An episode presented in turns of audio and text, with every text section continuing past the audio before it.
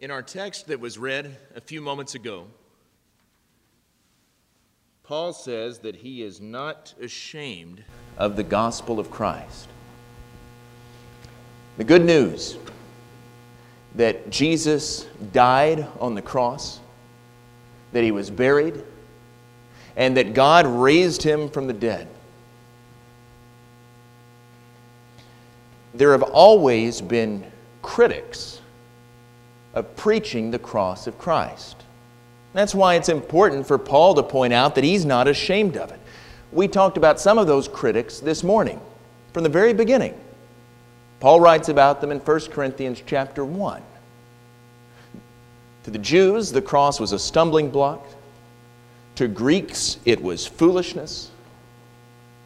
But Paul calls it there the wisdom and the power of God. Similarly, here in our text, Paul says that the gospel is the power of God to salvation. The cross is a place of power. This connection between the cross and power is one that I think is fascinating because we're so familiar with the story of the cross that I'm not sure we appreciate this. I don't know that the concept of a crucified Christ brings power to our minds. Think about it. When you think of power, what do you think of? We've seen uh, volcanic eruptions recently in Hawaii. Do you think of something like that? A volcano and all the pressure that builds up there, pushing up hot lava from beneath the crust of the earth? Or do you think about a, a jet streaking across the sky faster than the speed of sound? Do you think of a rocket taking a journey into outer space? Do you think of the authority of kings and presidents and the rule of law? Whatever it is, whatever you do think of, it's nothing like the cross. Who in the world would think of a dying, defeated man in the dark as power? I think we need to recover the idea of Jesus as a powerful figure. You look at the way artists typ- typically portray Jesus, and it's anything but powerful. He's anemic, he's weak, even effeminate in a lot of cases, to be frank. Jesus is pictured as love and mercy and compassion, and all of those things are true. We don't need to lose sight of that. But sometimes I worry that we've just about had an overdose of this gentle Jesus, meek and mild. We need balance.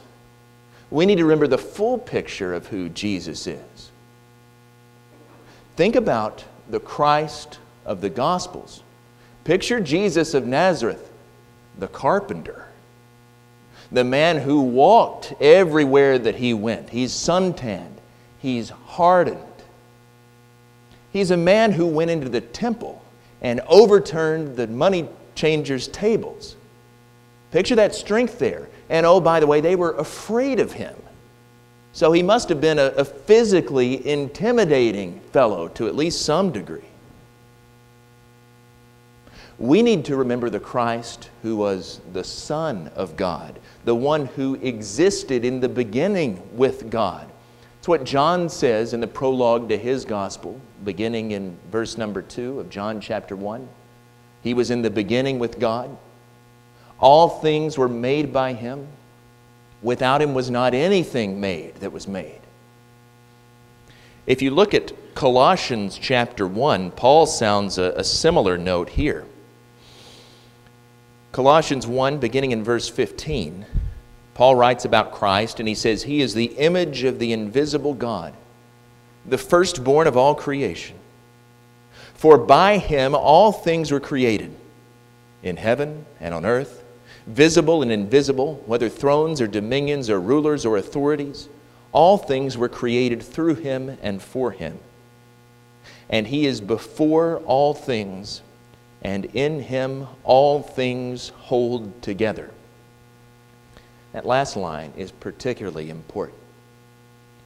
Because Paul sounds that same note that John does that all things are made by him, without him was not anything made that was made. Paul says effectively that same thing. All things were created through him and for him. Then he says, In him all things consist, or all things, as the ESV says, hold together. That is, Jesus not only created everything, brought it into existence in the beginning, but it's by the word of his power that everything continues to exist. The only reason any of this is still here is because he wills it. And now think of what a ridiculous idea all of that is. Jesus, fellow from Nazareth, the carpenter, he has brothers and sisters, doesn't he? You mean the guy that was put to death by the Romans? And you can imagine these Colossian Christians or anyone else who comes across this. Can you imagine saying to Paul, What, what in the world are you talking about? But of course, Paul would remind them that they're only thinking of the human side of Jesus. Jesus was God in the flesh. He was God poured out into the form of a human being, as Paul says in Philippians chapter 2. Oh, he had power, the power of God. So, why would Jesus, with all of his power, allow himself to be put to death? How could a handful of Jewish agitators take his life. Didn't he have the power to stop them if he wanted to? Couldn't he have overthrown his enemies if he'd chosen to? Of course he could have. He absolutely had that power. One word from him and Pilate would have been destroyed. One gesture from his hand and Herod's proud rule would have been brought to an immediate end. Jesus himself says that if he wanted to, he could call to his Father and he'd send down 12 legions of angels right then and there, and they'd take control. But if we think of power only in those terms of brute force, raw might, then we're really forgetting or misunderstanding what power actually is. Power is simply the ability to accomplish a desired goal or a purpose. What's the purpose of God in sending Christ? It's the redemption of the world. It's to buy back, to redeem human beings from the bondage of sin. And instead, God wants them to willingly accept the bondage of love.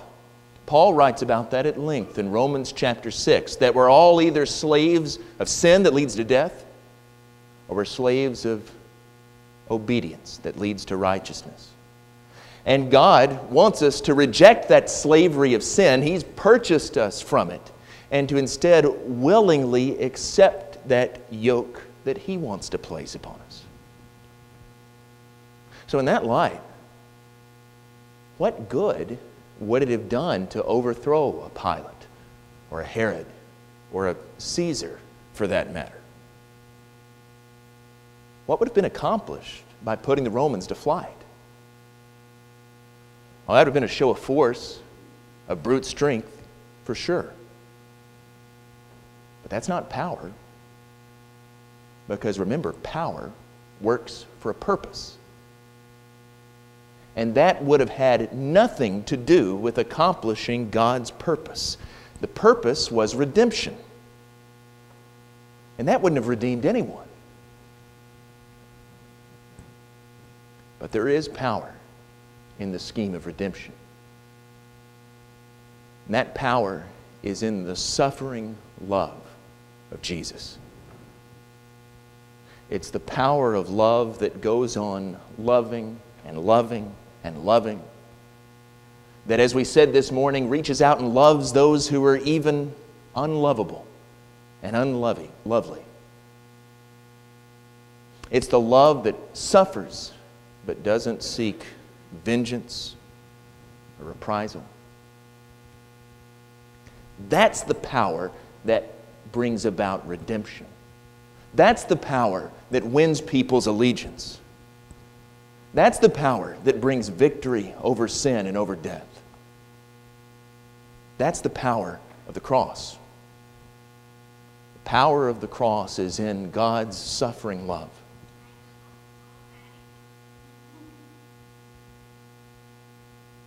It's okay.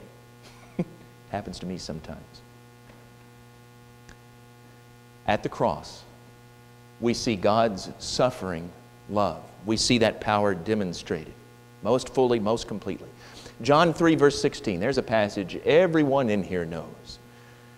For God so loved the world. That so means in this manner or in this way. How did He demonstrate that love? He gave His one and only Son. You see, we know God's love. We know that abstractly. But it's only at the cross that we see the full depth of His love. That's where He demonstrates it. That's where He shows it. And when we see the suffering, the anguish, the humiliation, well, then we see just how much God loved humanity because of that price He was willing to pay. John writes about this, 1 John chapter 4 and verse 10. And he says there, This is love. Not in that we loved God, but in that He loved us and sent His Son to be the propitiation for our sins. Sending His Son into the world shows God's love for us. Paul writes about that. Romans chapter 5 and verse 8 God shows His love for us in that while we were yet sinners, Christ died for us. So at the cross, we see the love of the Father, and at the cross, the love of the Son is declared. He loved me and He gave Himself for me, Paul says in Galatians chapter 2 and verse 20. To go back to Romans 5, the, greatest manifestation of love is to die for someone else. And Paul says there that most people wouldn't be willing to die for anyone, but you know, maybe for a good person, some people would dare to die. But Christ died for his enemies. We were fighting against God, and he still died for us. So, those nail prints in his hand are everlasting monuments of his love. A love that led him to sacrifice himself at Calvary.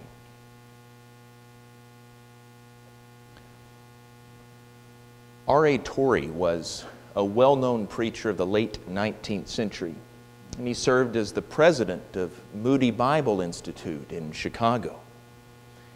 And one day he received a letter from a distressed father. Father was a preacher, and he had a son, Bill, prodigal son.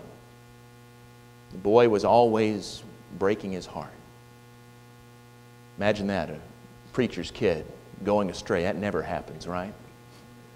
It's because they're always hanging out with the deacon's kids. They're, they're bad influences.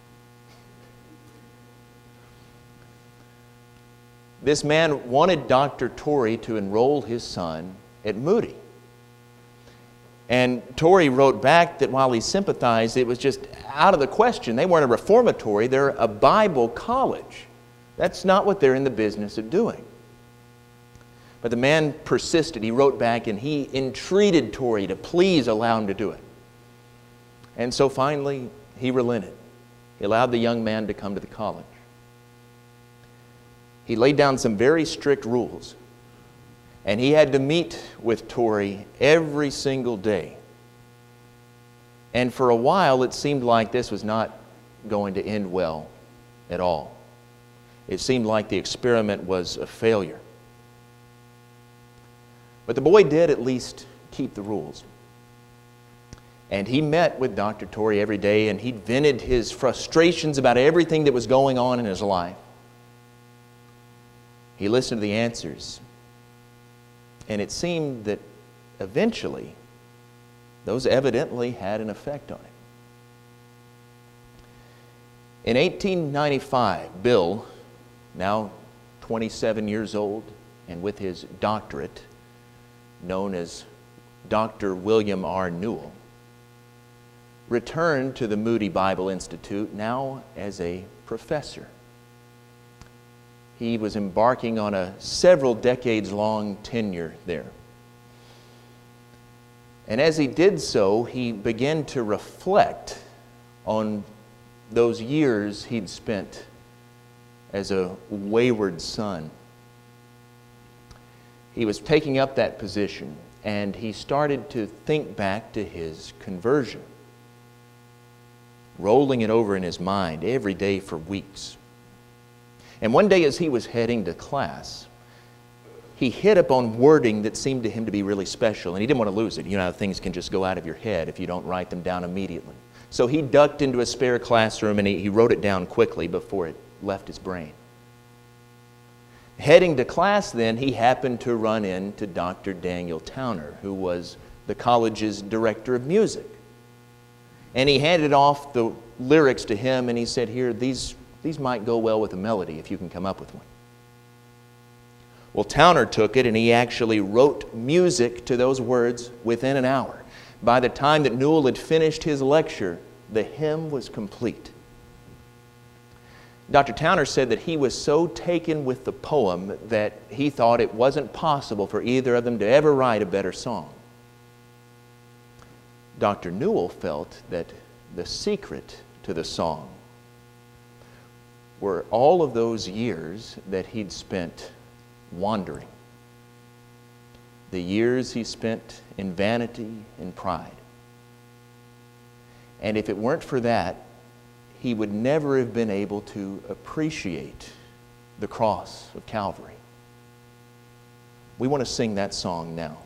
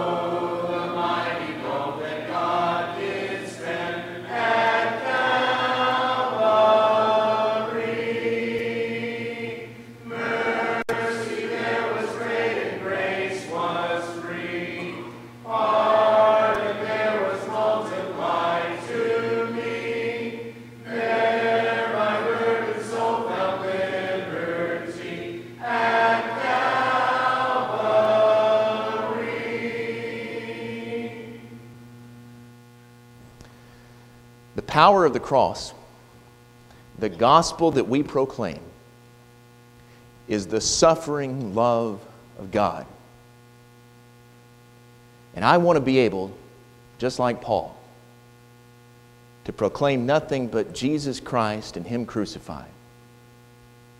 I want to stand behind the cross of Christ and proclaim to the world a suffering Savior.